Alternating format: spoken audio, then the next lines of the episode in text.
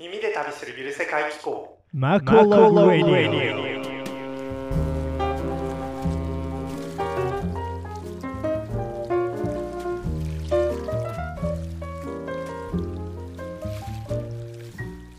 はい皆さんこんにちは。こんばんは。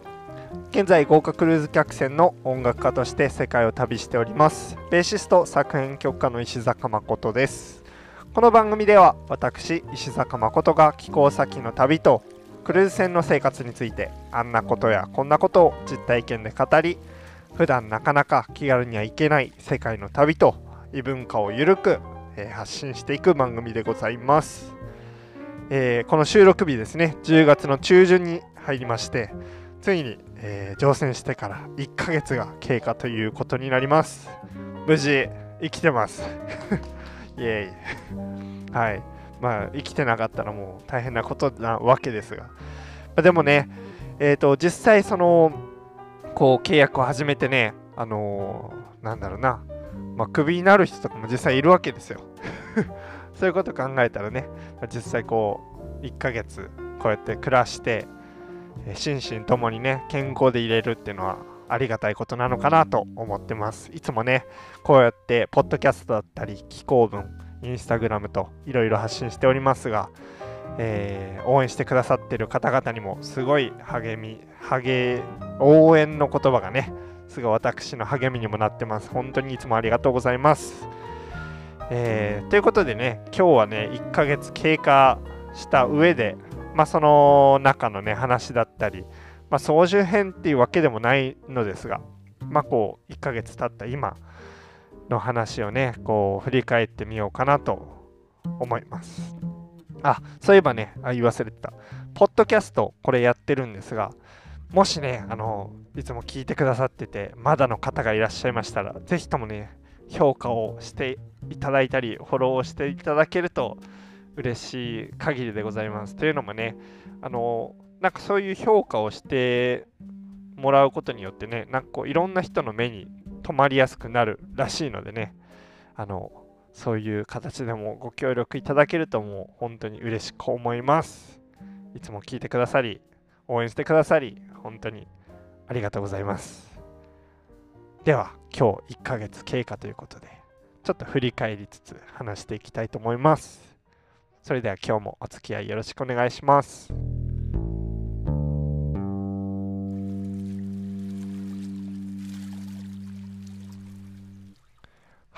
旅の1ヶ月が経過しまして残すとこあと3ヶ月っていうところですね。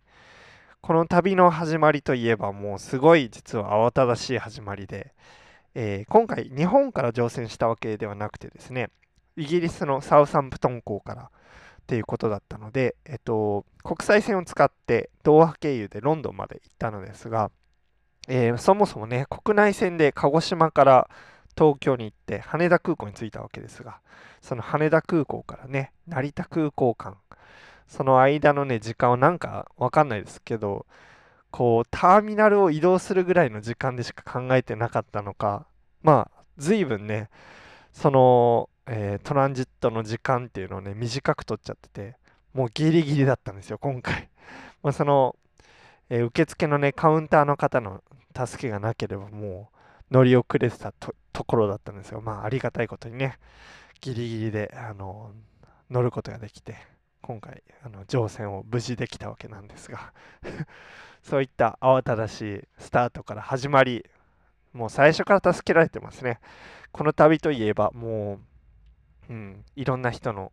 ブログにも綴ってるんですがいろんな人の恩恵をね受けつつ助けを得つつそしていろんな人の応援をねいただいてこうやって自分が立たされてるというか成り立ってるなというふうにいつも思ってます。ありがたい限りです。本当にありがとうございます。でですねはいスタートをそうやって慌ただしく切りましてえー今回ね私はクイーンズルームオーケストラっていうところに所属してて、えーピナード社が持つクイーンズルームという舞踏室の演奏家として今雇われてるわけですが、えー最初ねこうメンバー10人編成の、えーオーケストラなんですが、まあ、オーケストラというより、まあ、こうジャズラージジャズオーケストララージジャズアンサンブルって言った方がいいのかもしれないですがそういうバンドで、えー、最初出会ったと思ったんでしたね。もう1ヶ月1ヶ月にワンクルーズね。1週間ぐらい経ったらもうメンバーが半分以上交代ということで今ね新しいメンバーと楽しく仕事をしております。えー、メンバーもねもう本当にいろんなところから来てる方々でもうそもそもいろんな国に行かなくてもこの船の中がね、えー、本当に文化が飛び交ってるというか文化を浴びるっていうね言葉にふさわしいような場所なんですがメンバーはどういう方がいらっしゃるかというと、えー、ボーカルが2人いまして、えー、フィーメールとメールボーカル男性女性ボーカルが1人ずつですね1人が、えー、さこの前ねサウサンプトンでもう降りちゃったんですがビクトリアっていう方が一緒に仕事してた方ですね。ウクライナウクライナ出身の方で。で、えー、もう一人がジェレミーっていう、えー、カナダ出身の方ですね。で、本体、えー、トランペットが、え今ね、フランクというチェコ共和国出身の方です。で、えトロンボーンが、え誰だ？あ、メイリアン。メイリアンっていうえカナダ出身の方ですね。でも割と出身はこう、アメリカ、もともとのね、出身国は、なんかこう、アメリカで育ったみたいなことは言ってるんで、なんかこう、アメリカについての、うん、ことも詳しかったりしますね。で、サックスがブラジル出身のアメリカ。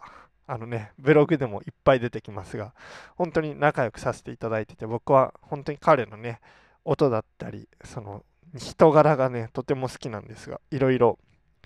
えー、この現場でね、学ぶことが多いですね。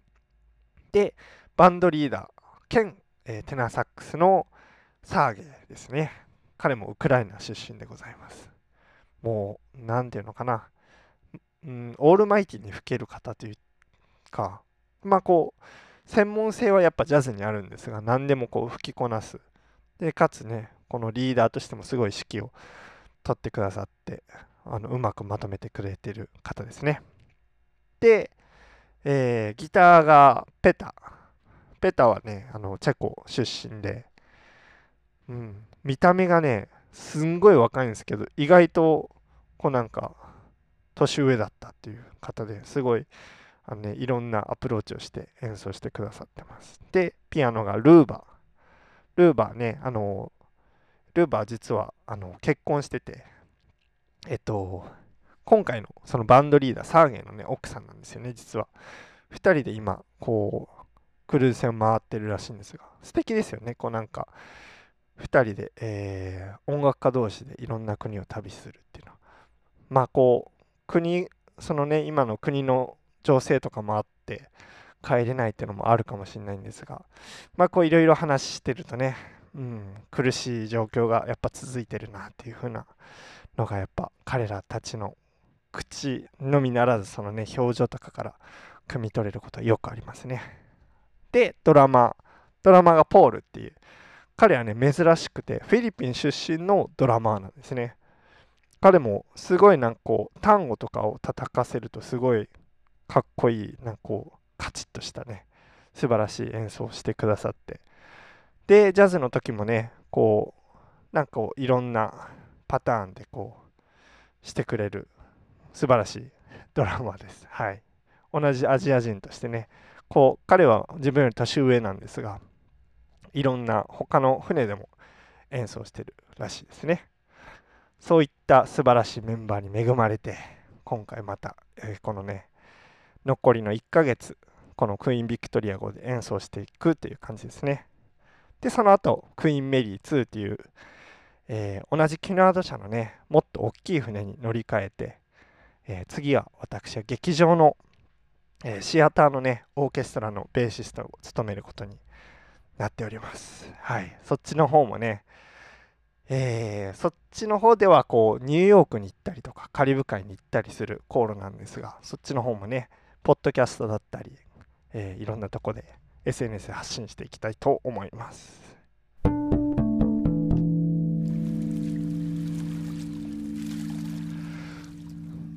はい、えーメンバーのねことを話していきましたが、まあ、メンバーだけを見てもねやっぱりいろんな国からこう参加されてる方が多くてで他の来るデパートメントの方を入れるとねその国籍っていうのは多分十数カ国だったり20をもしかしたら超えるかもしれないんですがそういった多国籍の方がいらっしゃってやっぱ文化をね浴びるっていう意味でこの船の中はすごいいろんな、えー文化異文化が飛び交ってるわけなのですがまあでもねそうやってやる以上に、うん、異文化をこうやっぱり直で感じれるっていうのはやっぱり寄港先での経験ですよね。体験なのですが今回もイギリスの港の、えー南の港サウサンプトンから出ましてイベリア半島リスボンですね。大西洋に面した、えーリスボンポルトガルのリスボンってところに行きまして。で次大西洋と地中海を挟む、えージブラルタル海峡っていうのをそこを越えまして地中海に入って、え今回スペインとあとイタリアのサルディーニャ島そしてギリシャっていうのを回ったとこですね、えーやっぱりね、えーこの昔から残るその建造物だったりその昔からっていうのが自分はねやっぱり200年前とかでも随分昔だっていうふうに思ってたんですがもうそれがねうん、やっぱりこのヨーロッパっていうところに来るとそしてギリシャっていうところに来るとやっぱりこの始まりの地みたいなところがあるわけですよ。やっぱ紀元前だったりちょっと自分もねまだ細かくは調べれてはいないんですがそうやってこう昔から引き継がれてきた大事にね、えー残されてきた遺跡っていうのがいっぱい残っててそれをね目前にするっていうのはとても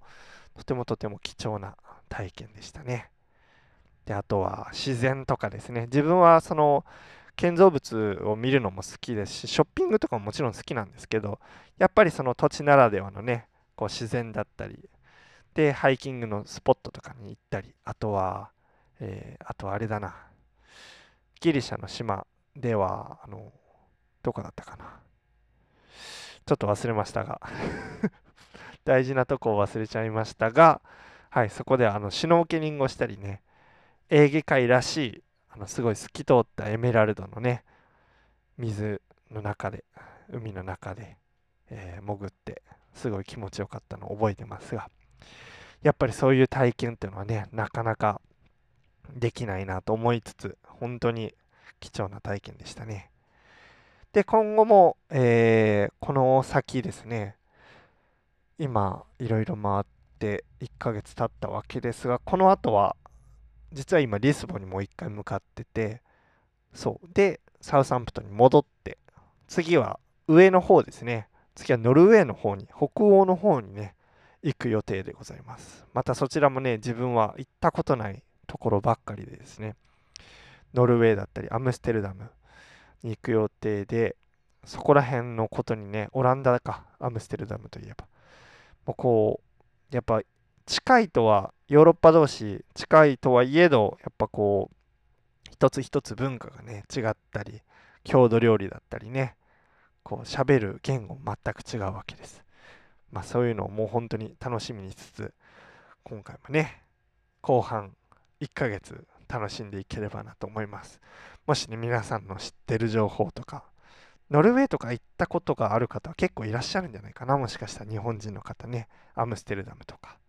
もしおすすめのスポットとかあればぜひとも教えていただければなと思います。はい、えー簡単ではございますが1ヶ月のね振り返りっていうのをしてみました、えーやっぱメンバーとの出会いだったりね。あとはそうやってこう寄港先での、えー実際見たり経験したり触れたり食べたりね。いろんなことでこう感じるものが多いなというふうに思ってます。今後のね音楽の活動だったり作編曲自分はね曲も書くわけですがそういったものにいろんなことがねこう複雑に絡まりながら今後につながっていくのかなというふうに思っております。何よりねこうやってこう、うんいろんなメディアこのポッドキャストもそうですが寄稿文だったりその他インスタグラムのアカウントっていうのもねいろいろ配信してますが、えー続けていけるのは皆さんのねやっぱりこう見てる方々もいつもじゃなくてもいいんですよ全然。こう気が向いた時にでも確認してくださる皆様がねいるからだと思っております。本当にありがとうございます。とてもとてもいつも励みになっております。やっぱりね音楽もそうですが聴いてくれる人こうやってね見てくれる人がいないとまあ自分のモチベーションにもねならないわけで本当に嬉しく思っております。今後とも残り3ヶ月続く旅ですが今後ともよろしくお願いいたします。はい。私の音楽家公式ウェブサイト誠石坂 .com では予定寄港地のスケジュールやブログも毎日配信しております。そして先ほど申し上げたインスタグラムのアカウントマコログブックでは各国の写真をアップしておりますのでそちらの方も確認お願いします。その他ね音楽家に関してのことだったり各国でのことだったりの質問お便りをねいつもどしどしお待ちしておりますので、えー公式かウェブサイトの問い合わせフォームもしくはインスタグラムの DM より、えーお待ちしております。1ヶ月経過ということで本当に皆さんいつも応援ありがとうございます。それでは皆さんまた来週の日曜日の晩にお会いいたしましょう。石坂誠でした。